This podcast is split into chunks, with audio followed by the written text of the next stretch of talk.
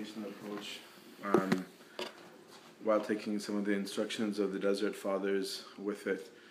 Um, because the vow of celibacy is the same as the vow of chastity, really. Um, and one of the synonyms of celibacy is chasteness or um, purity. So the vow of chastity, or if we talk about chastity, is got a strong relationship with the other vows because, um, or the the other monastic vows, because the the poverty of the body is what chastity is, because it's something that a person could have, um, but voluntarily is not. Um, so it is a type of poverty, um, and it is a form of obedience in terms of bringing the body under subjection, um, or fighting the will to have it. So, in order for us to understand it, it's important for us to take the context of um, general spiritual lives, which goes back to Genesis and our creation. So, God is pure and He exists in and of Himself. He's above material, um, but He created us in His image and likeness. So, if He is perfect and pure and holy, we were called to also be like Him, perfect and pure and holy. Um, which he commanded us um, to do even in the New Testament when Christ our Lord told us, Be perfect even as your Father in heaven is perfect. Um, so we are in his image and likeness, and we're created to be both like him and in his image, as well as to be in relationship with him. So the whole context of our spiritual life was always to be in relationship with God. Um, now, God in his substance is unmixed. Um, but at the same time, he created sexuality, um, which is why he makes it clear. He says male and female, he made them. Um, and if God was not in agreement with sexuality, he wouldn't have made that. He could have said that it was sufficient for man to be in the presence of God and nothing more, um, and trained Adam to not be lonely. But instead, he said, No, it is good um, that man have woman. Um, and the commandment to be fruitful and multiply came before the fall um, which means that that there's nothing unholy about um, sexuality.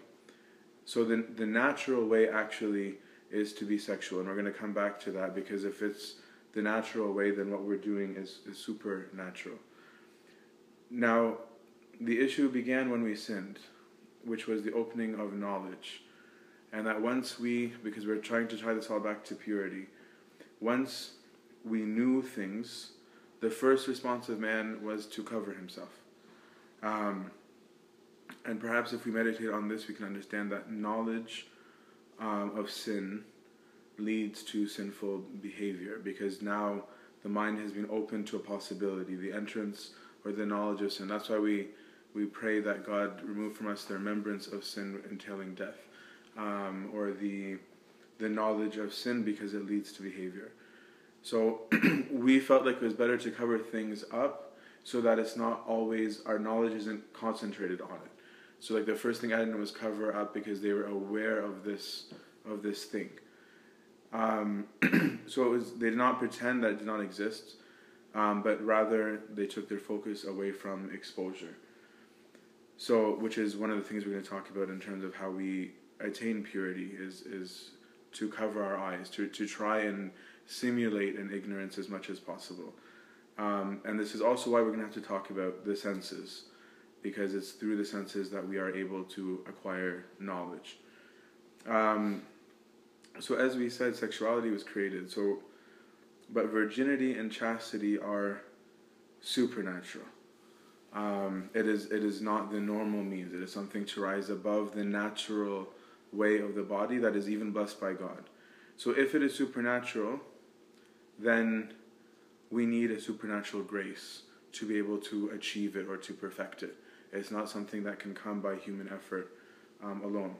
One of the um, anonymous um, commentators on the Gospel of Matthew, which is a really, really wonderful work, um, he wrote um, one section about the eunuchs who were made eunuchs for the sake of the kingdom um, he wrote this He has spoken about fasting, almsgiving, and certain other spiritual works. Yet we have heard nothing so far about the likeness of the angels. But in speaking of intercourse between man and woman, he says, For in the resurrection they neither marry nor are given in marriage, but are like angels in heaven. Why? The work of reproduction is characteristically a fleshly act that we share in common with animals. Just as all carnal powers have affinity with the animals, so also do all spiritual powers have affinity with the angels, because it is our spirit that's in the image and likeness of God, um, not the, the body and the soul. This is preeminently so for chastity, and especially angelic practice. For through this characteristic alone, the chaste are distinctively like the angels, and their nature is overcome with virtues. The emphasis here is that it is contrary to our, nat- our, our nature, our natural nature. For the same reason, he says, Neither do they marry nor are they given in marriage, but are like the angels of God in heaven. Um, or from the Desert Fathers, um, one of the fathers said, It is written concerning Solomon that he loved women, but every male loves females, and we must restrain and draw onwards our nature by main force to purity. So he's saying, Yes, your natural, your, your nature is going to have a propensity towards um, sexual attraction, but we are defying that nature when we try to force the purity. But what happened when we lost chastity? Um, the loss of chastity or the loss of this purity was the loss of innocence. Um, and what that did is it required us to interpret the world um, in a different way. Um, when I was thinking about this, to me, is more like an, like an image of water. If there's if there's a cup of water that's pure, you can see right through it, and you can see the real image. Whatever you're looking through is the actual thing that you're seeing. But once you've introduced something into it that is not supposed to be there, you've tainted this image, and you no longer things. Suddenly, your reality is distorted, um, and so if you're looking through this glass, what might have appeared in, in one way is appearing in a different way. And so we lose the innocence, we lose the purity. Um, and this is why loss of purity is, is, an, is an issue.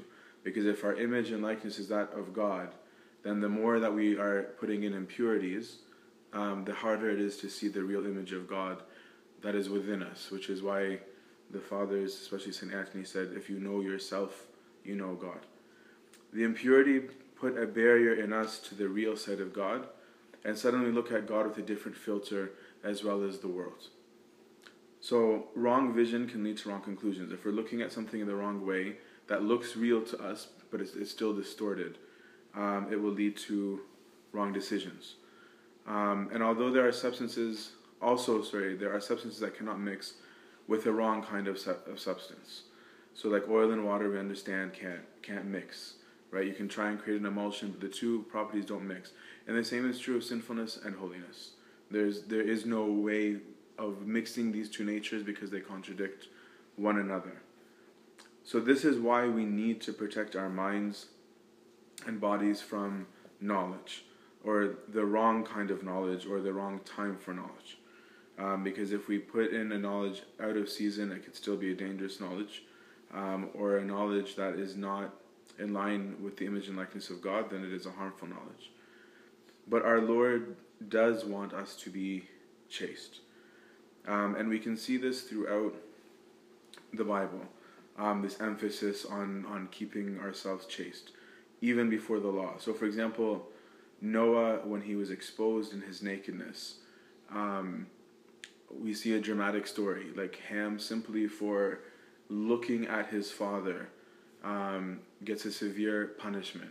And his brothers know right away that the right thing to do is to walk with their backs to him, cover him up, and leave. So there's an instilled sense of there are certain things that are best not to look at, that are best to keep our minds away from and to respect. Um, or Joseph the righteous. Like Joseph, when he went to Egypt, there was no written law for him yet. There was nothing that said, You must be pure, you must be chaste. But he knew, and he said, How could I sin before my God? and do this thing with you, even though there was there was nothing, there was no written record saying that God doesn't like this, which shows that the innate understanding of spirituality showed that chasteness was the desire of God. Um, and we even see Boaz, for example, with Ruth. Out of respect, he does not do anything that would defile her or take away um, her chastity. Um, and then God really emphasizes this desire of his for us to be like him with the purity laws um, where he really extravagantly shows um, that it is absolutely necessary that we retain purity. And he goes into great length in teaching because he was above the knowledge of the people, but he still went through things for them. And then on top of it, he was born of a virgin. Um, I mean, there's theological reasons for that as well, but there are also meditative reasons for us to understand like the beauty and the perfection of what it means to be totally pure. And then there's this emphasis on virginity by all cultures. Like until recently, almost every culture in the world valued that a woman and a man keep their chastity until marriage. So everybody seemed to have this understanding um, of virginity.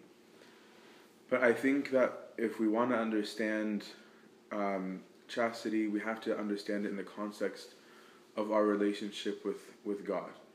Um, and as such, it's synonymous with the life of prayer. Because if prayer is supposed to be our, our, our active living relationship with God, our chastity is, is part of that. Um, so, in the context of relationship, chastity is a sign of love because you want to preserve something only for your lover. Um, it is not simply an exercise of self control. Like, we're not pursuing chastity just because it's good to control one's body. We're, we're, we want to preserve it out of our love for God, that there's something that we see as belonging only to Him, which is why, even in the context of marriage, Christ is in its midst. He's not separate from it. Whereas for us, it is it is unique, singularly only for for God.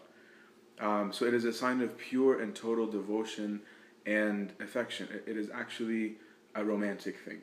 Um, it is not a dry mechanical thing. It's a very romantic thought to think that I have an intimacy with my God that I want to share with nobody other than Him and Him alone. Um, and that's why the Lord speaks about things in the Old Testament, his relationship with the people, even though he didn't have a sexual relationship with the people. Um, but he talks about them as having um, gone a whoring, right? Like he always uses the, the, the image and type of prostitution and whoring when they are unfaithful. And that's also why he uses the word jealousy um, in the Old English to say that he is he is guarding and protective of something that was supposed to be only his that they have taken and given to somebody else. Um, and so this even more confirms this, this image of romance, which we see particularly in the Song of Songs, um, where he just very clearly puts the whole thing together um, as it. And we can also understand that it's not purely sexual because even in the Song of Songs, um, there's a weird aspect to this romance, weird on a human level, um, because the lover says to the man, "Draw me, and we will run after you even though there's no no lover that would want other people going with them towards um, their spouse but it's because it's a unique kind of, of love that is can fill the hole completely and overfill to fill all the other holes um, so even if we take a lesson from the youth we serve um, when they get upset if their boyfriend or girlfriend gives other people attention um, this is the same thing we should feel towards um, our God. And we need to recover that mentality um, that there's a deeper meaning to our chastity or our celibacy than mere physical um, purity. Because chastity, when lost, makes a person cold. Um, and it makes spiritual death easier. Um, because everything suddenly loses its meaning. You were holding it before because it was for somebody. But once you've compromised it, it's not it's tainted. It no longer has the same value. And that's when people start to ask, well, what's the point? You start to have doubts in your relationship. Um, and then you look for something new to love. So, as we said, chastity is not just sexual, it is anything that presents an impurity in ourselves or an obstacle to living perfectly the law of love. Um, like when we say that someone's love for something isn't pure. Someone who doesn't love something for the sake of the thing itself right? Like those people are like like even like athletes have this mentality it's like you know he just does this for fun but this person does it for the love of the game. Um, like the person who's got this what we consider this pure love of sport. Um, we're supposed to have that mentality in our spiritual lives um, because if we want to attain grace then we must live in relationship with him the purity is in this relationship that we exclude outside factors. Um, this is the object of our purity, is that we're trying to have nothing in our relationship with God external. Like everything that we do must be in the context of our relationship and love for God. Um, and this is what we mean when we say this singleness of heart may it take root in us. When we say in the in the litanies in the liturgy, is we're saying, you know, let my have my the only thing in my heart is to be in union with you. Anything else, even what appears to be a good act that has nothing to do with my unity with you, is an adultery. Um, that is why God said that if you even have the thought in your heart, it's now a sin. It's not just the act anymore because we're called to look at this higher level of relationship and unity with God. Um, and that's why any passion in us is making us unchaste. Um, uh, Abba Poemen said this. He said, The passions make thorns to grow and burst into flower. Anything that's entered in is going to be something that totally destroys the garden um, if it's not bridled and removed. So our fathers and our mothers were so protective of the chastity of their eyes, um, but we also need to understand that if we desensitize ourselves, anything becomes acceptable.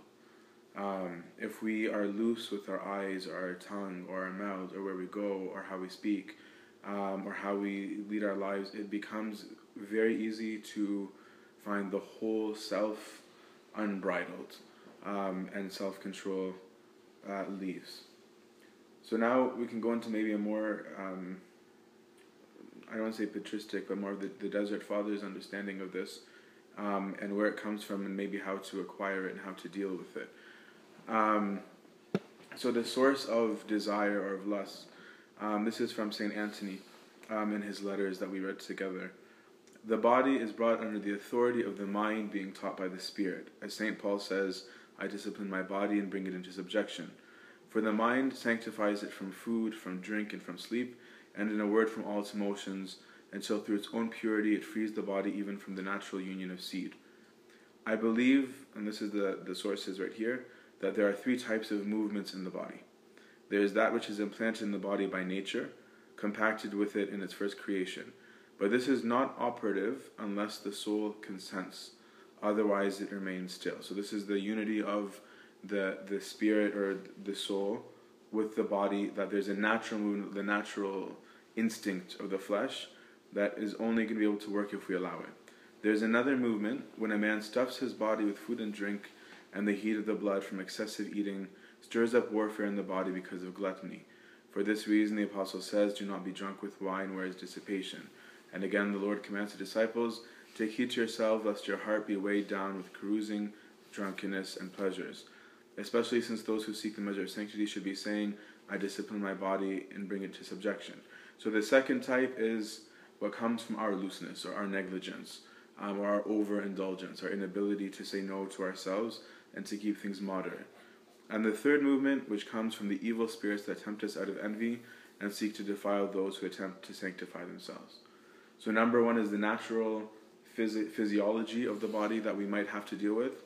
The second is our neglect, and the third is external warfare. So all three of these are possibilities of, of where it comes. And particularly of negligence, I like this saying also from the Desert Fathers. Against the thought of fornication, another old man said, Such things will happen unto you through negligence. For if it be certain to us that God dwells in us, we could never become a habitation for others. This is that sense of, of purity again, that we would feel that if God is in us, we couldn't put anything else other than Him in us and we can never give our souls over to become vessels for the service of anything alien. For our Lord who dwells in us and is found in us is able to watch over our lives, and it is not right for us to neglect or to hold lightly him for whose sake we have put him on and whom we see. But let us make ourselves pure even as he is pure. Um, and concerning the first type, which is the natural, this is a difficult warfare. Um, and the fathers um, acknowledge this very much. Um, and St. Paul himself says, The good that I wish to do, I cannot do. Um, and the evil that I wish not to do, I do. Who can save me from this body of sin? Um, and he talks of the lower base will.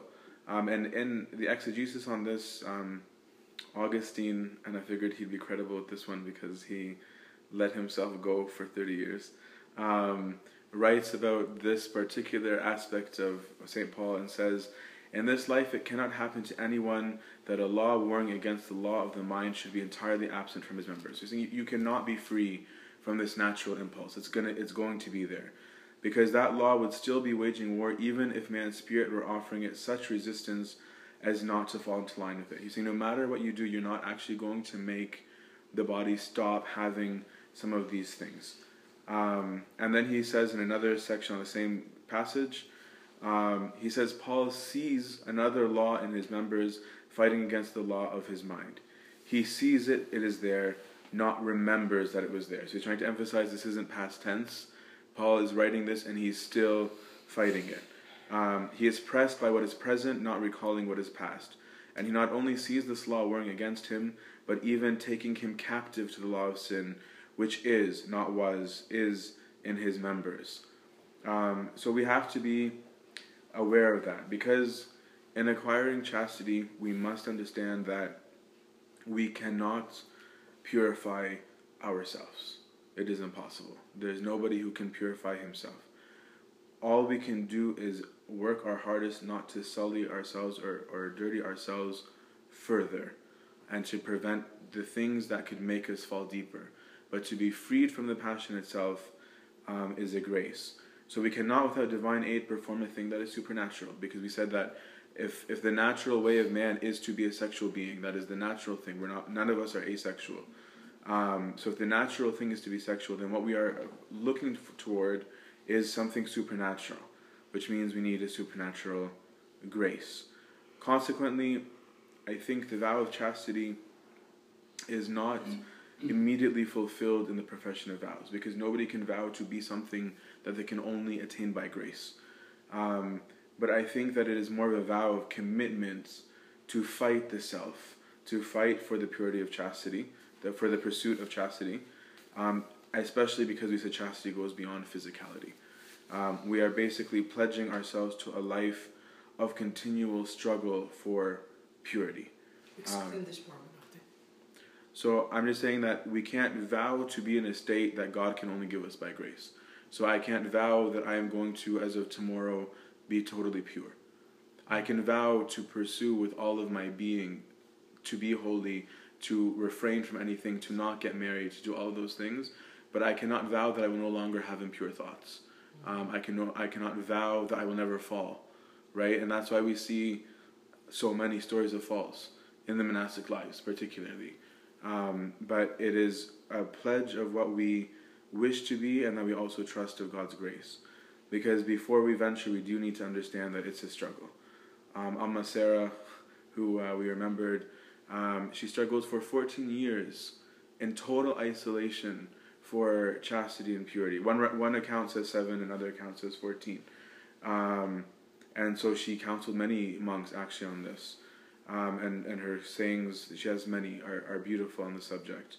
Um, Saint Mary of Egypt, um, our Synaxarion doesn't have the whole life, but if you read the whole life, um, the one uh, that Elder uh, Abu Zosima wrote, um, he talks about how even after she entered, uh, left for the desert, it's not like suddenly her warfare was done because she saw Saint Mary um, and and had such a divine encounter with with God.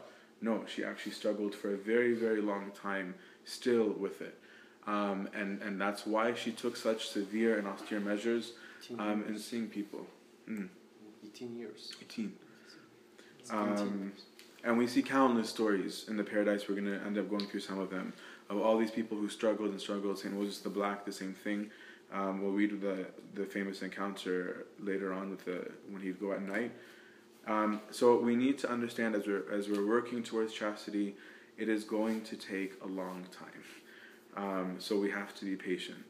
Um, one of the father sayings of the fathers um, says a certain monk was engaged on one occasion in a war against fornication, and he had in his heart, as it were, a burning fire day and night. Um, but he bore this agony and did not bring low his mind, and after a long time the war passed away from him. But he was unable to vanquish it in any way except by patient endure, endurance, and straightway light rose on his mind. Um, so like again, he he fought himself to not give in, but he was not able to remove this this warfare from within him um, until God took it away. So in order to do well in the struggle, we need to keep our house clean, um, which means that we need to discipline the whole body, mind, and senses.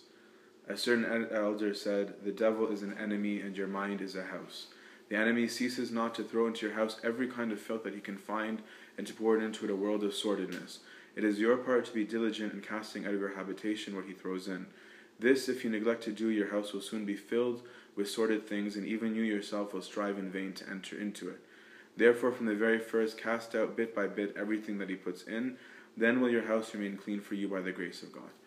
So, if we allow the senses to simply swallow anything that comes in, if we interact with every thought that we have and allow it to take root, then what Elder Poemen said above about the the the seed bursting to flowers and taking over, suddenly your field is covered. Like there's nothing you can do. Um, well, you can. It just it's a lot more work to do and it takes a lot longer. So the key is to discipline from the beginning. So if we have thoughts of impurity of any kind, whether it's sin or, or sexuality or anything, what it is, we're told to not be afraid that we had that thought or to be downcast that we had this thought. One of the old men said concerning lustful thoughts which come into the heart of man and which are not carried into effect, that they are like unto a man who sees a vineyard and who desires to eat the grapes thereof, um, but is afraid to go in lest he be caught and suffer death. So he's saying, so this person saw this field, wanted to take from it, and the only reason he refrained was because he was worried about the consequence. Um, and so he's like, if this guy is caught, he didn't do anything wrong. Like there's nothing that he did in this at this point of his like warfare that will cause him to be to perish. Um, it's only if he goes in um, and takes it that he's going to be beaten um, and in prison. So the same thing. If we get the thought, we're not to to worry, but we ought not to indulge it further. Um, the second thing is that we must expose ourselves to an Abba. Hiding sin is the source of death. Um, another brother also was engaged in a war against fornication. And he rose up by night and came to one of the old men and told him his mind. And the old man persuaded him to endure, and he was helped, and went back to his cell. And again he came unto the old man, and again he helped him, and the brother went back to his cell. And the war came upon him the third time. And again he went back by night to the old man. And the old man did not cause him pain, but spake with him for his benefit, and said unto him, Give it no opportunity, but come here whenever the devil vexes you, and you will expose him, and when he has been exposed, he will take to flight. For nothing vexes the devil of fornication so much as that a man should hide his thoughts and not reveal them. Now that brother came to the old man eleven times and made accusations against his thoughts, for he wished to be helped. And when the old man spake unto him, that the devil took to flight. But when he came back to his cell, the war came upon him. At length the brother said to the old man, Do an act of grace, father, and tell me a word whereby I might live. The old man said to him, Be of good courage, my son, and if God permits, my thought, it shall come to you, and you will no longer bear it, but you will depart being innocent. He said this, and God did away with the war of that brother. So in the story, there's multiple levels. One is there should be no shame in revealing ourselves. Um, there needs to be an honest revelation of the thoughts of the heart, because the the entryways of the soul to the devil are our wounds. Um, when Carlos and I attended a talk once by from a Roman Catholic exorcist, um, and that was one of the things that he also said that really struck a chord with me.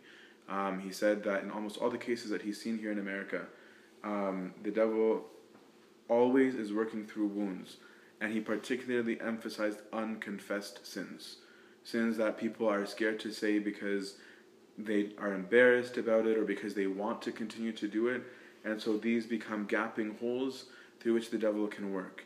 But when we expose it, then we retain, we acquire the right knowledge because we're seeing what the works of the devil are, and the, the spiritual father, as an outsider, is able to intercede for the person.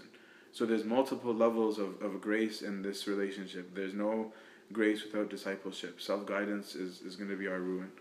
Um, because through this Abba's prayer for his disciple, the disciple was eventually freed from his warfare.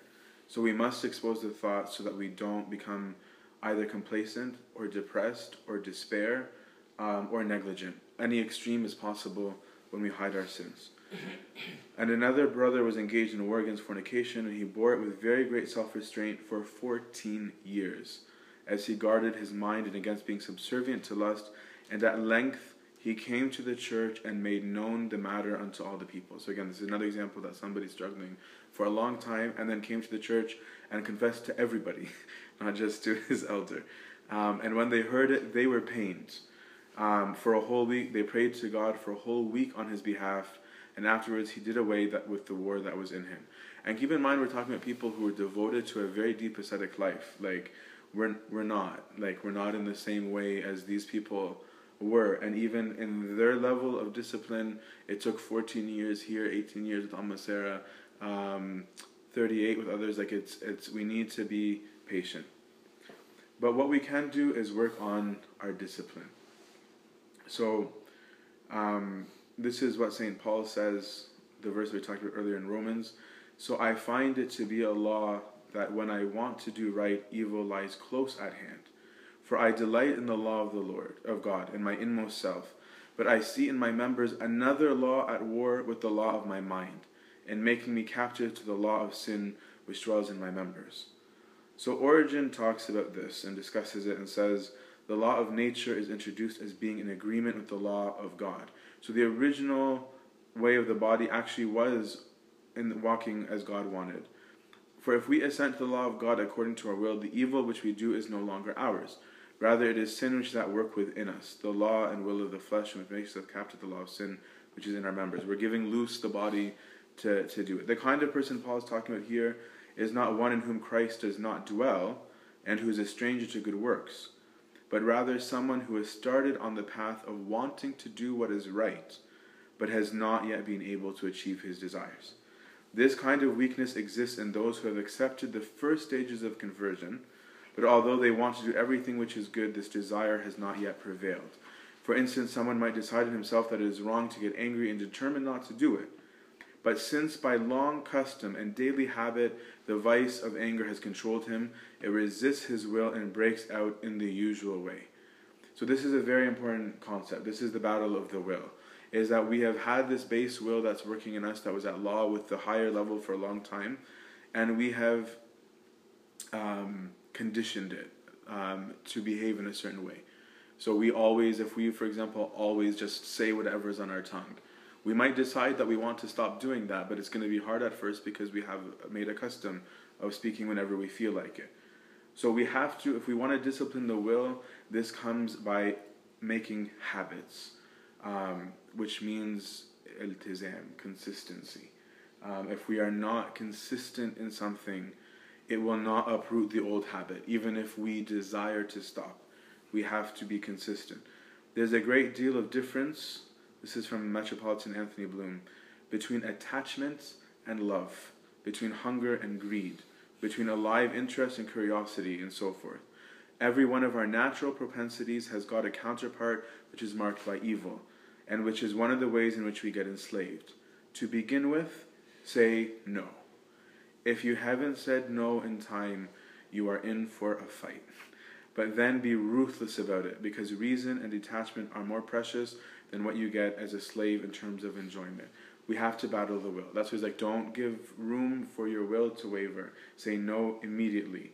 Um, say no, and then understand the right way to use whatever it is you're battling with because nothing is evil in and of itself in in the new covenant. All things are lawful, but not all things are expedient.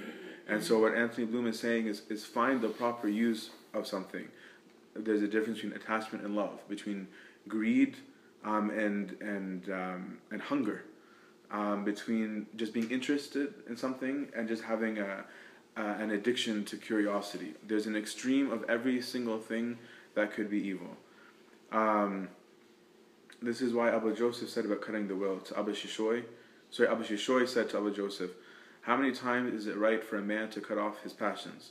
The old man said to him, Do you wish to learn where you must cut them off? And Joseph said, Yes.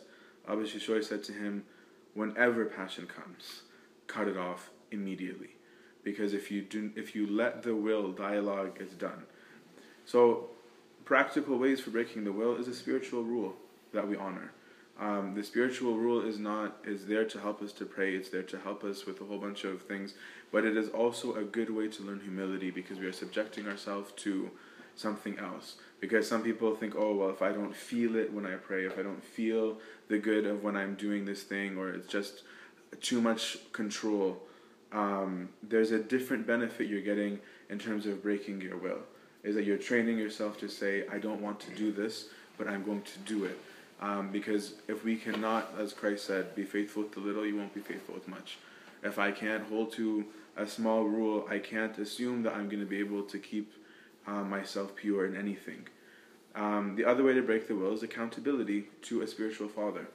Um, this is why in the monastic life it was essential that every every disciple be paired with an Abba.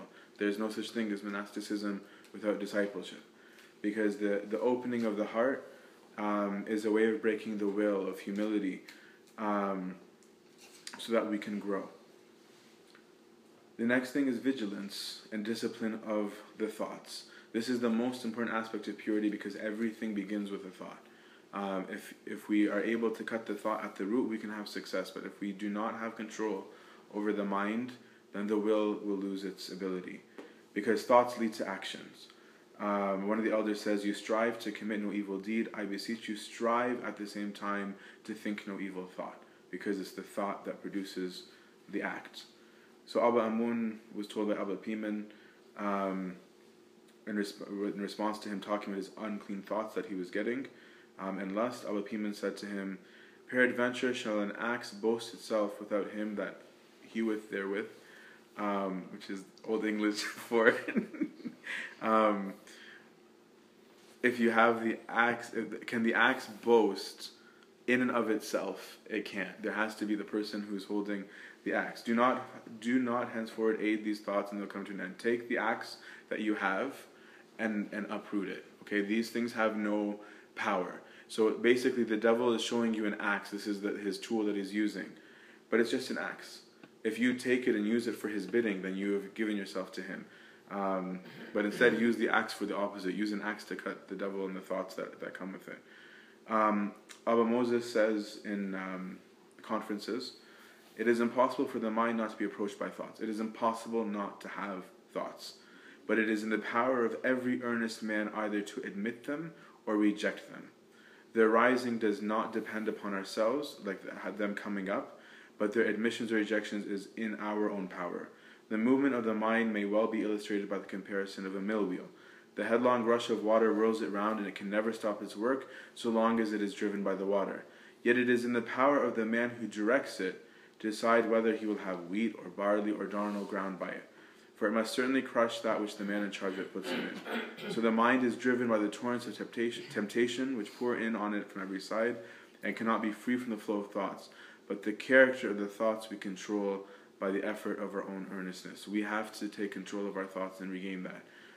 Second is that if you get the thought, don't act on it. Um, Abba Isaiah asked Abba Poemen as well about evil thoughts that were troubling him.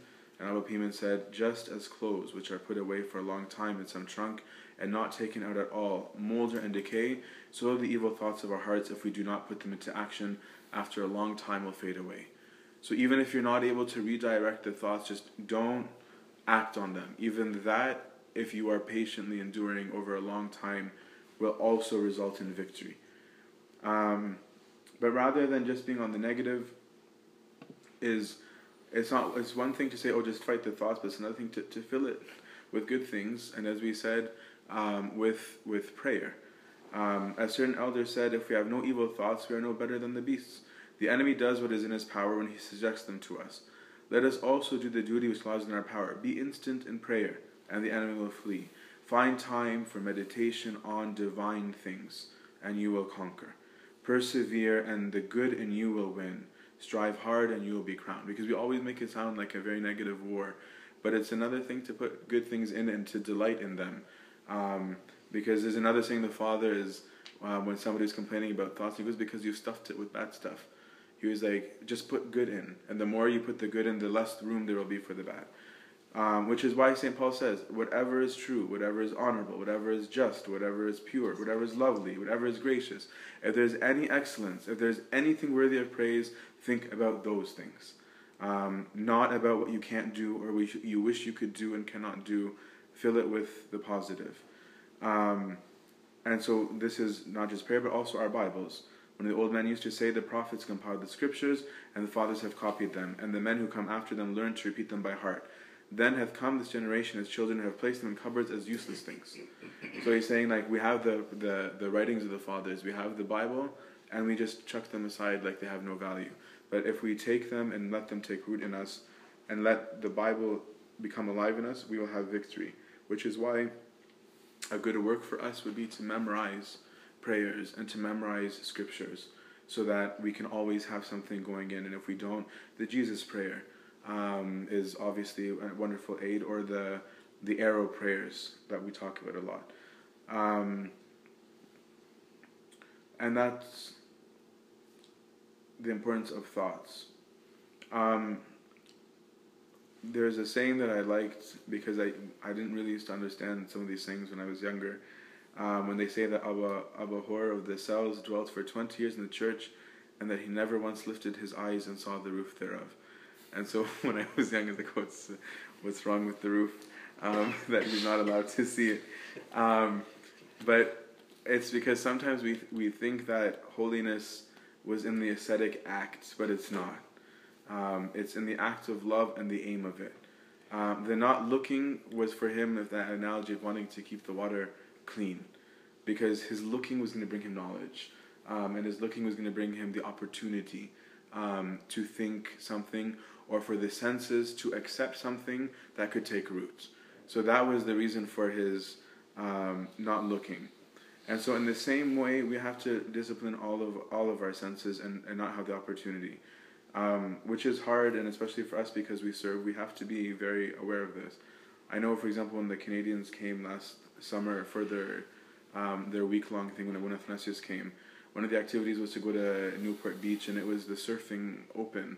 Um, so I don't usually have a problem going to the beach, but that day there was thousands of people, and it was it, it was it was very bad. like the image was something I was like, this is going to implant, like for sure. There's no way, being honest with myself, that I can sit here while they're there.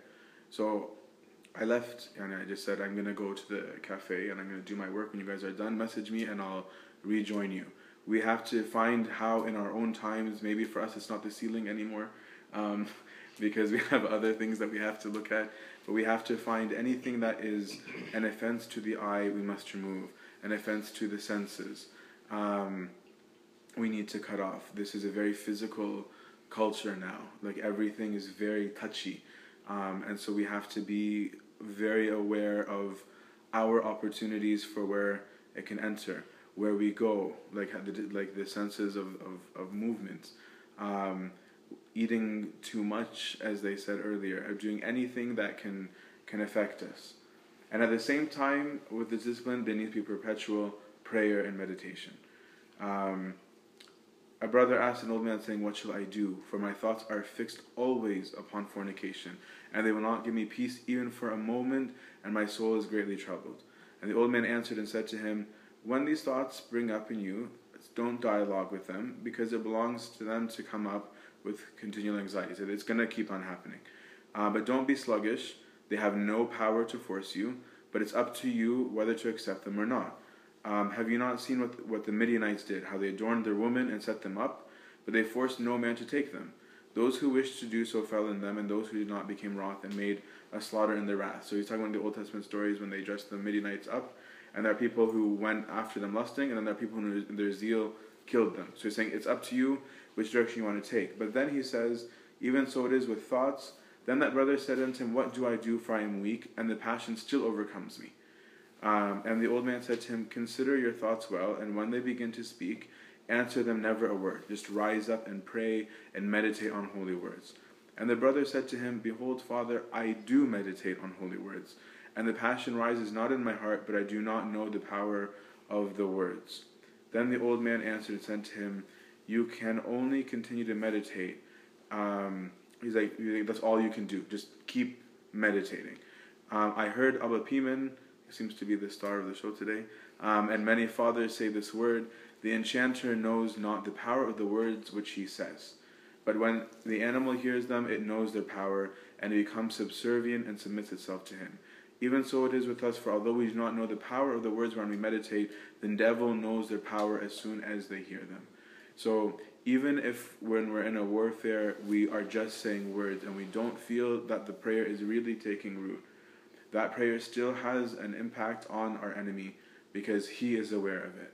Um, and it's the name of Christ that protects us, not our own might. This is why Jesus' prayer perpetually, or Psalms perpetually, or biblical meditations always are good. If we're driving, to always have the Bible or a good word or something like stuff that will feed us to make us have less um, dialogue. The next aid for us is modesty in all things, not craving excess, which goes hand in hand with the vow of poverty. Um, because um, I can't remember who wrote this one. Um, perhaps it seems odd to find hatred listed among the virtues, but it is put here of necessity by the apostle.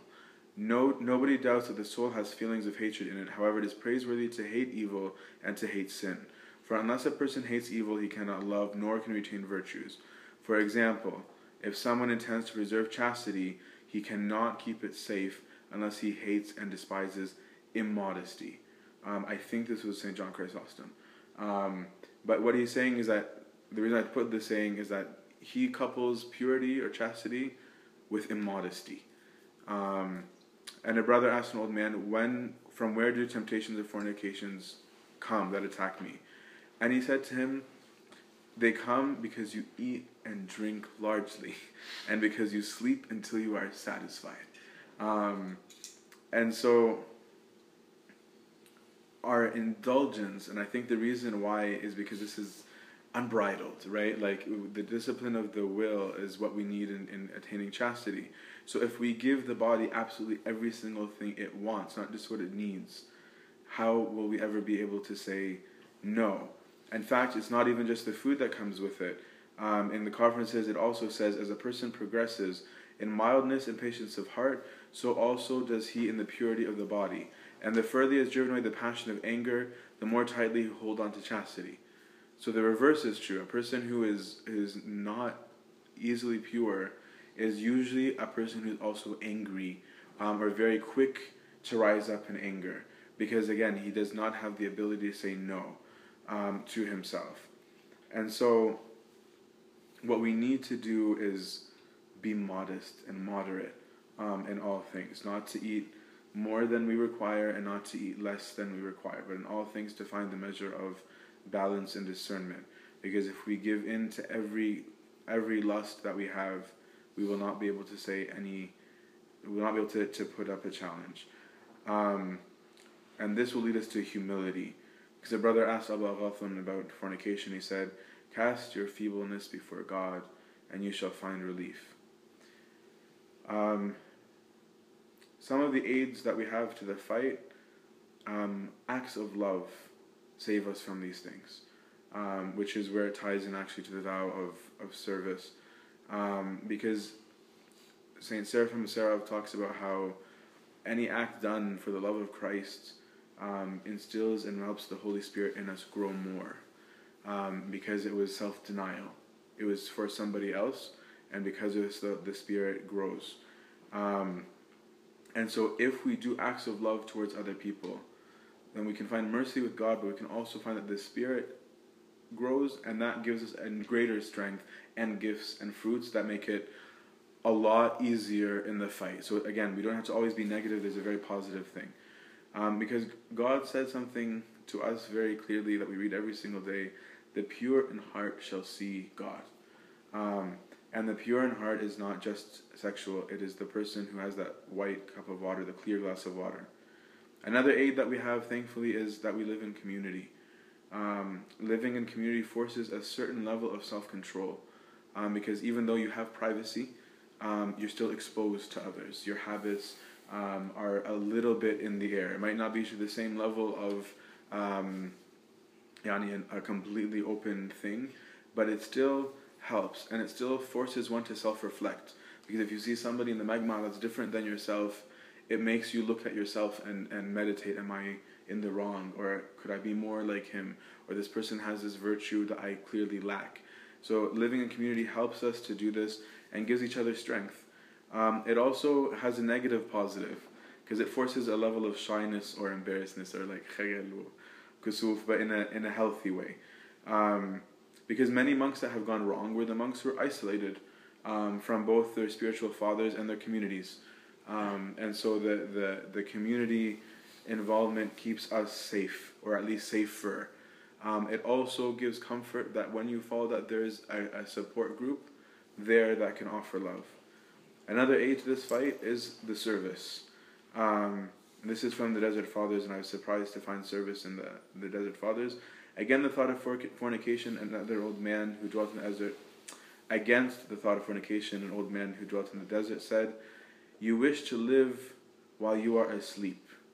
Go and labor, go and work, go seek, and you will find. Awake and stand up, knock, and it shall be opened to you.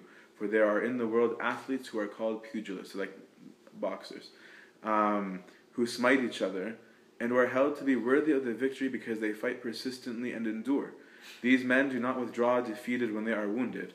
For however many times one of them may be smitten by two others, and however many may be the blows which he will suffer from them, he continues to fight and conquers and is crowned. So we have to fight, but also go do work. So for us, this work is the service. Um, and within the context of a, a, traditional monastery, it's the work of the the hand. Um, whereas for us, the service is a grace that helps us as well. So it can be a source of warfare, but it can also become the source of our purity. Um, as we said earlier, fill the mind with with good. Um, the last um, three points that are brief. I'm sorry it took so long. Is again we we must be aware of pride. Um, for each one of us who contends against the spirit of fornication it is a notable victory not to expect relief through our own efforts. It is not our efforts. That is not easy even for the experienced. For when purity, this is from the conferences of John Cassian, um, when purity smiles on them ever so slightly, the person who's gotten a taste of this grace, they immediately flatter themselves in the depths of their conscience by a pride that very subtly slips in. They think that they achieved this by their own diligent zeal. Thus, it is necessary for them to be deprived of heavenly protection and to be oppressed by these passions which the divine power had extinguished until they realize by experience that they are unable to attain the good of purity on their own. Um, so we do need to recognize that a fall is sometimes a grace from God. He's sometimes exposing ourselves to ourselves. Um, we must trust in God's grace because he continues in the same conference um, this is in the second conference of a uh, We are unable to acquire chastity through our efforts unless, while exerting ourselves constantly, we are taught in the school of experience that is granted to us by the bounty of grace. For this reason, one should persevere tirelessly in his efforts so that he will deserve to be freed from the assaults of the flesh, thanks to divine grace. He must not believe that he will attain by himself the bodily chastity that he seeks. When someone has begun to rejoice over an extended period of purity, believing that he can no longer fall away from his virtue, he will start boasting within himself. When, having been abandoned by the Lord for his own good, he realizes that the state of purity in which he placed his confidence is abandoning him, let him return at once to the author of his integrity. One has to be trained by God through these oscillations until he is confirmed by the grace of God and the purity that he is seeking. Um, and this is summarized in one line from the Desert Fathers have no confidence in yourself that this is so, the victory, the person who thought he had died to the world, until you go from the world. For although you say, I have died, Satan is not dead. So, our chastity is a struggle that we must pursue to the best of our ability. Um, I think I'm not I'm not chaste yet, but I think the chaste man must be a real man of prayer. And the prayer that we can all say is, Create in me a clean heart, O God, and renew the right spirit within me. And glory be to God forever.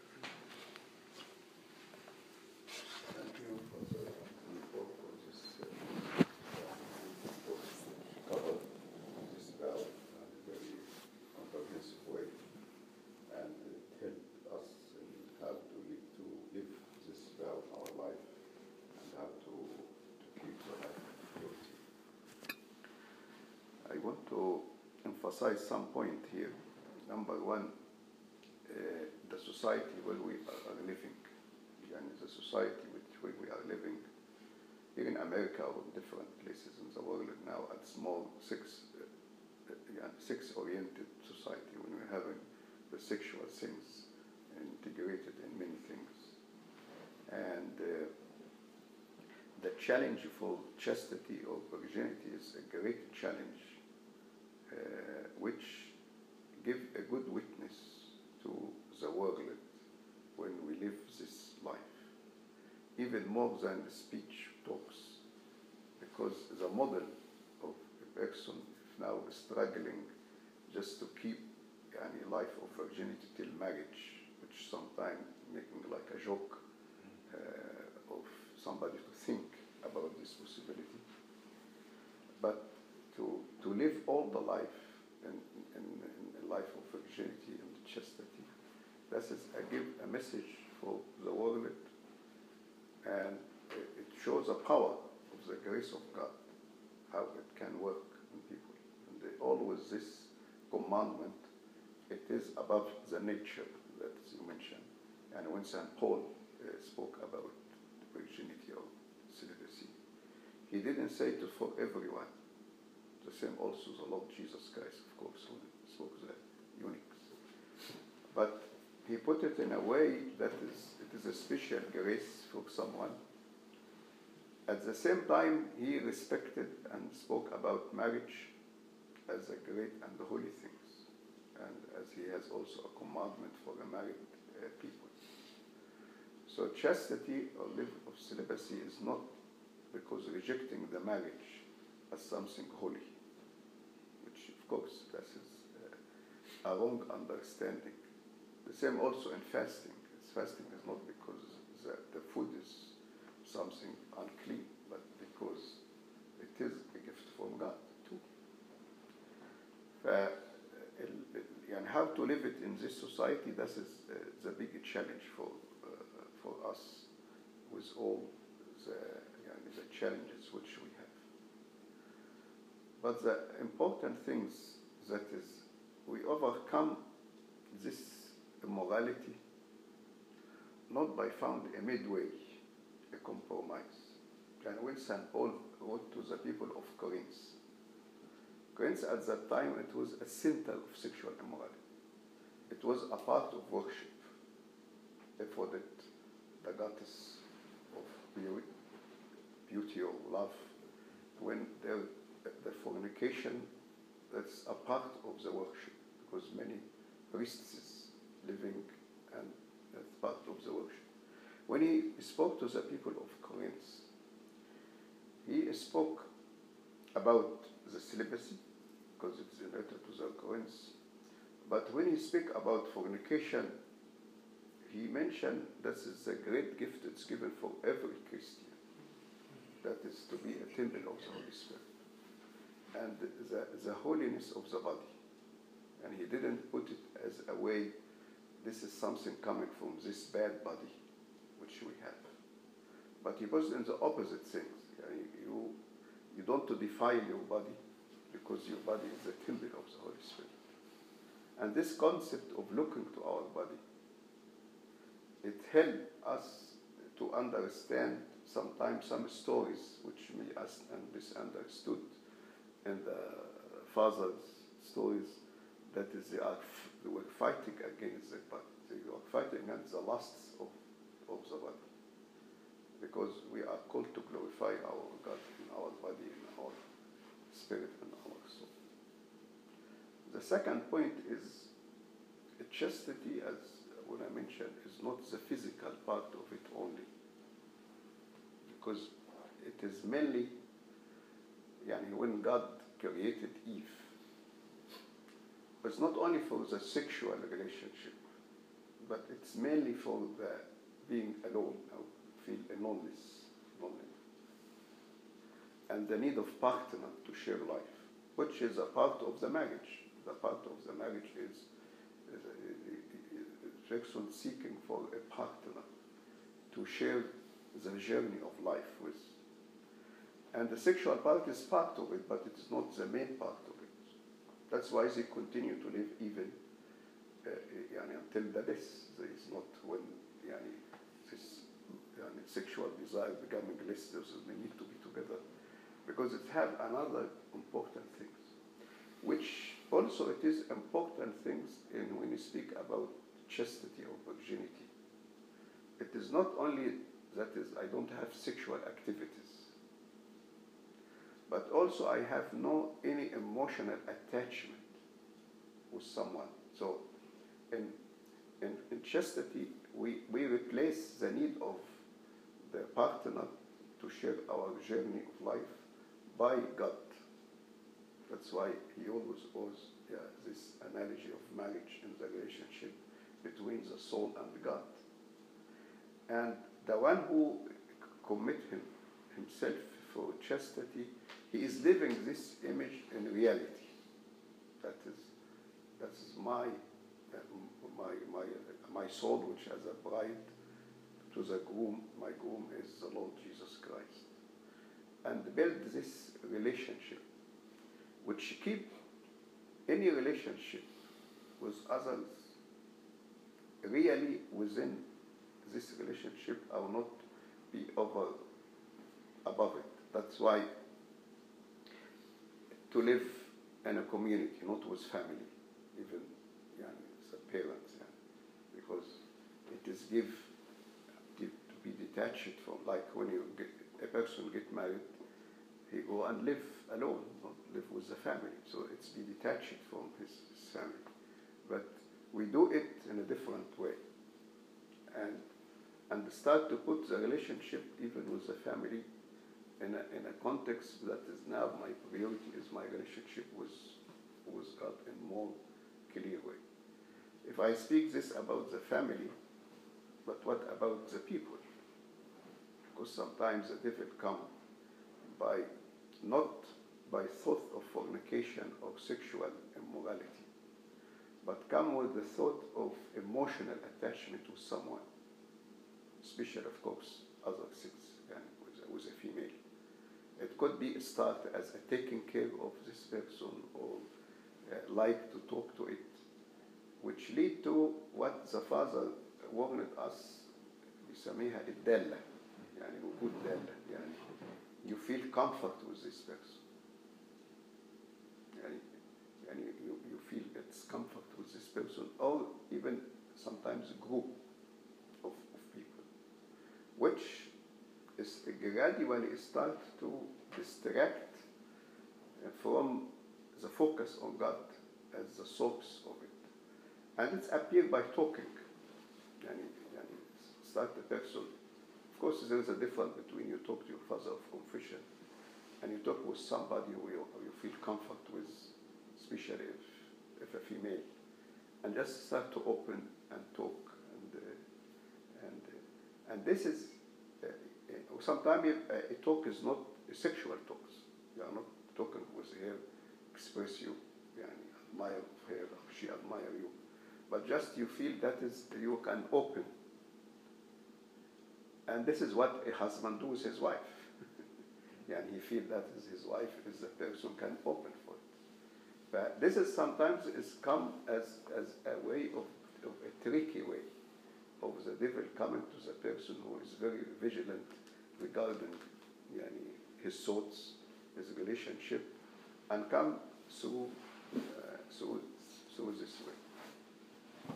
Uh, and that's why uh, uh, the person, the importance of prayer, because we see many things, especially in the community, or especially if you go and serve, and then you come to, to whom to open the side of source of confession is a prayer. But if, uh, and this is a help the person, yani all the secrets inside, it can be shared with God. And you imagine, uh, yani you are after a long day, if you are a married person, what you will do at home.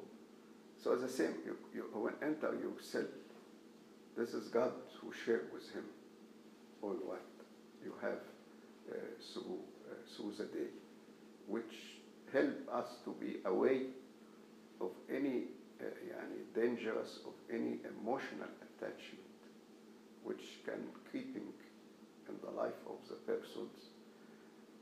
And unfortunately, many monks, uh, when we, even modern time, fall, it started by something like this. It didn't never started as he thinking of marriage or loving someone or have a relation for someone, but it started by الدالة دي يعني feel comfort with someone عشان كده موضوع الدالة ده ان انت you feel attached to someone يعني you have to be very careful uh, يعني about it in the life and the link between the poverty as I want to mention and chastity and of course we hear about obedience because يعني the dangerous things to lose purity is pride, arrogance. Even if you're very ascetic and you're very controlled. Because pride, arrogance mean there is no grace of God to work. And as I want to mention, this is, is something which we cannot do by ourselves. It is a grace of God. We just express our commitment and we try to do it. The victory, it comes from God. If it doesn't come from God, it will not. Uh, yani, whatever the level we are, yani, and we have the story of this monk who went to his father of confession repeatedly speaking about the bad thoughts coming to him. And then uh, his father of confession, he, he got very frustrated. That is, there is no improvement. He told him, why are you here? Go and get married. Uh, the monk, of course, he, he disappointed in his father of confession and he walking outside. Then another elder, old man, met him. And uh, where are you going? So he told him, that is what happened. But he, he, he said to him some words of encouragement. وقال له أنا يعني I with, with all these years here, I attack by thought like you. فطبعا هو feel comfort وان كان this old man يجيله اتاك زي هو اليانج فقال لك طب في امل يعني وبعدين he prayed to God to let these thoughts coming to come to his father of confession and it came to him and he couldn't stay in the, his cell and he opened his uh, door went out not not ready يعني to go out يعني فhe met this old man فطبعا he so he, he told him that is God permit this to happen to you to be uh, يعني merciful patient with and not to let him to lose his hope uh, by this way uh, the same also in the story of Moses the Black when he repented and and he thought of course all the bad thoughts came to him but he thought that he will fight it by physical things, fasting, doing physical things. That's how he controlled his body. But he found that is it's getting more and more. So he went to Anba Isidorus. So he told him, don't fight against the devil. You will not defeat the devil by these things. But go and put all your suffering in front of Christ and he will grant you uh, peace and the same also in the story of Mary of Egypt. That's all these years with fighting, and then God granted her uh, uh, uh, sets to a peaceful, a peace from this source. فربنا هو يعني he permit this to come, and he also controls the devil. يعني the devil has no control over us. But the problem is the other. We speak about three movements and the one was coming from the devil, and one was coming from our negligence, and one was coming by nature. فطبعا احنا we can control the number two uh, and depend on the grace of God for number three.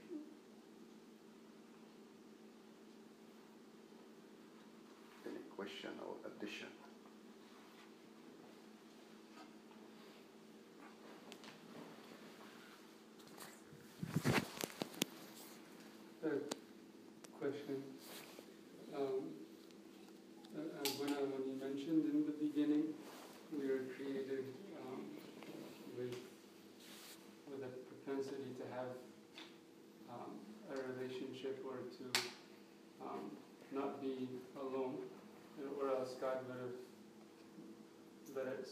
That Adam exists without Eve.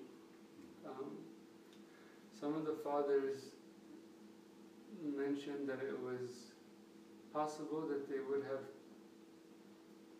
procreated without having sexual intercourse, or that sex could have possibly not been in the in the plan, or whether it was a consequence of the fall or not. So, can you elaborate on that?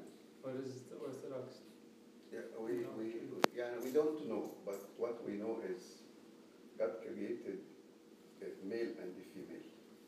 So definitely, it's not a sex, a six uh, gender. It's very clear a male and female, with all the meaning of male and female.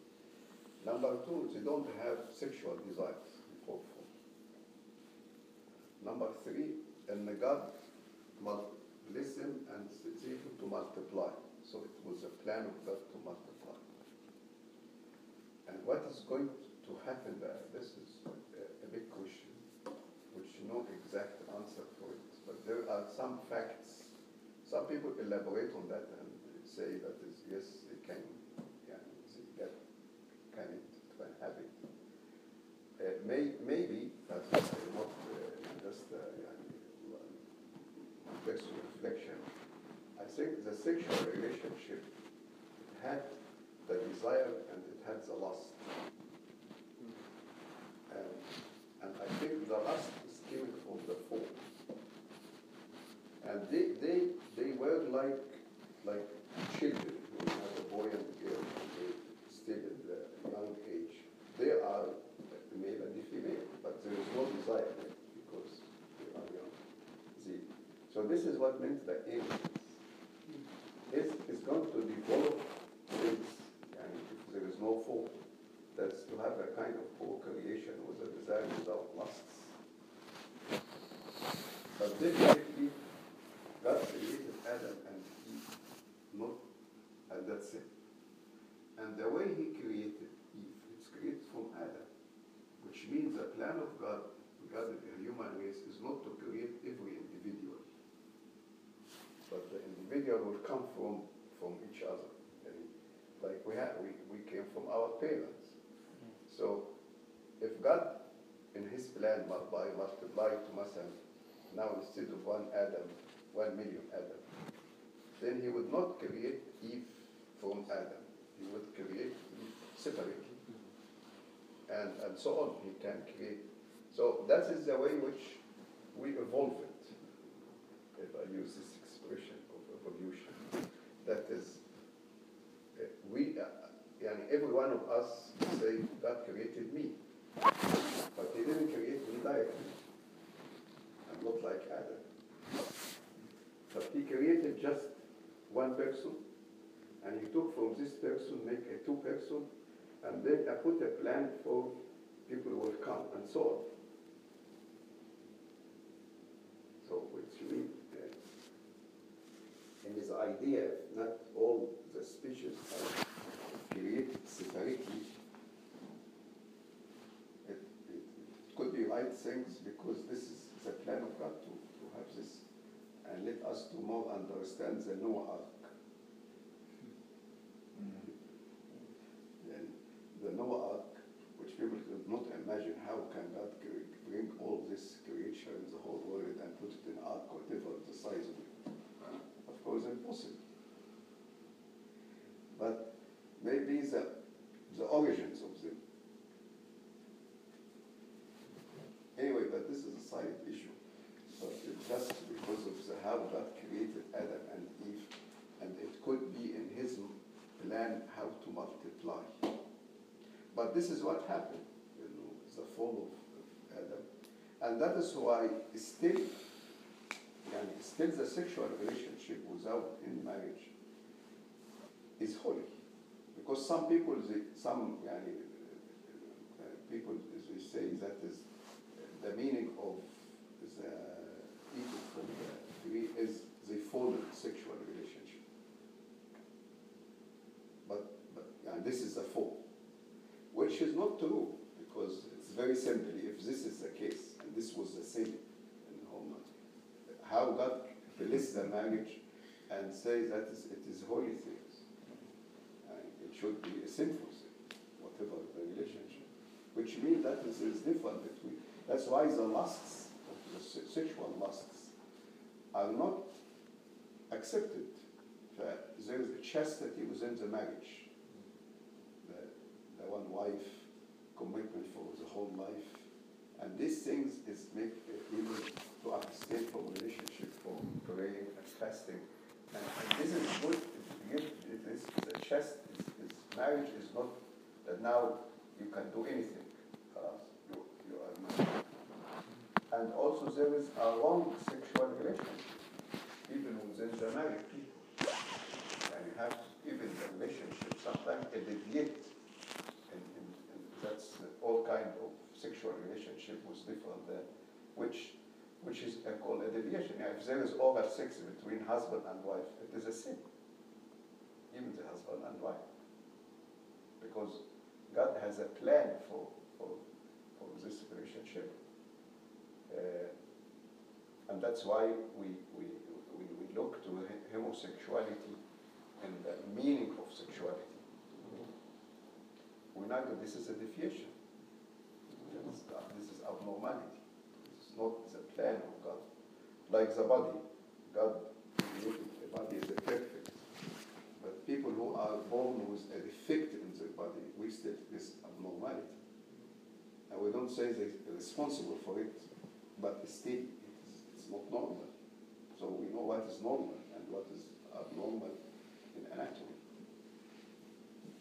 It's also saying that I think the church uh, is against the uh, uh, if somebody unique to himself يعني خص نفسه. It's the same because it was a desire, it's not a, a lust.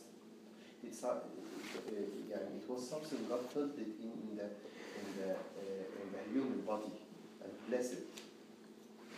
Uh, it couldn't be somebody who make this against the, the desire of, of God to be with him.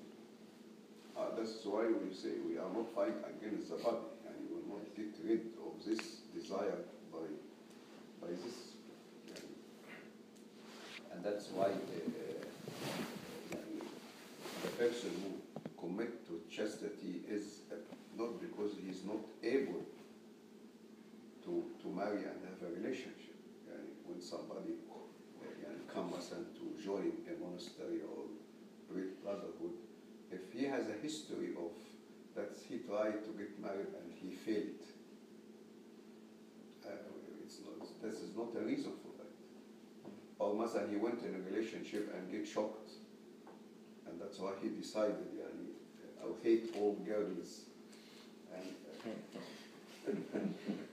ففي ناس عندها كده يعني تخش في ريليشن شيب عشان كده تسمع واحد يخش مثلا في شوت all the girls مثلا في سكول يعني مش معنى الجيرلز يعني كده because عنده بين البنات الجيرلز فبرضه اللي جاي يعيش دي مش لأنه أنا بنسأله أنت خطبت قبل كده معقد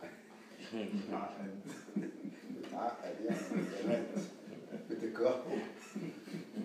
هو كمان بيكرهه. يقول لك أو يبص على إنه ده inferior people. أو unclean people. يقول لك دول البنات دول يكون مثلا عارف عنهم شوية حاجات يقول دول كلهم آه، دول فاسدين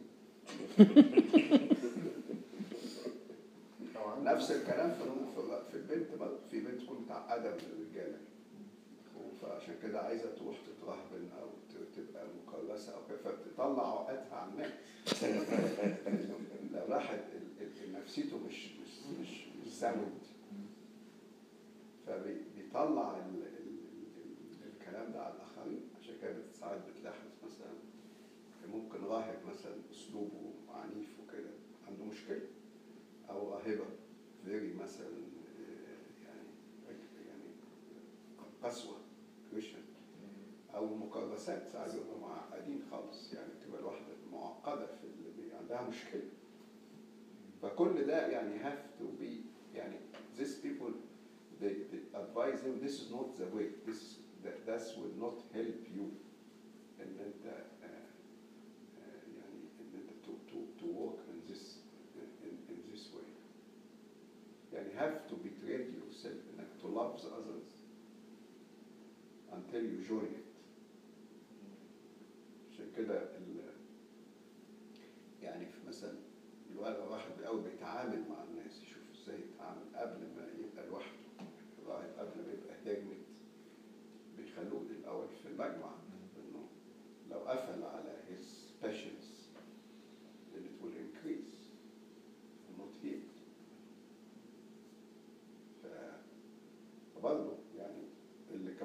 is not successful in the world to live a life of purity he may fall also even if he join a community or a monastery يعني واحد يقول لك كان ماشي مثلا غلط يقول لك طب روح الدير بقول له لا you have to have a period when you try to live لأنه لو انت رحت طب ما الحرب هتجيلك افكار يعني is- this is not uh, زي ما واحد مثلا يكون يعني ماشي uh, غلط يقولوا له أوكي مارد لما تبقى مارد هتمشي عادي فاللي بيحصل إنه لما بيتجوز برضه بيغلط لأن هو متعود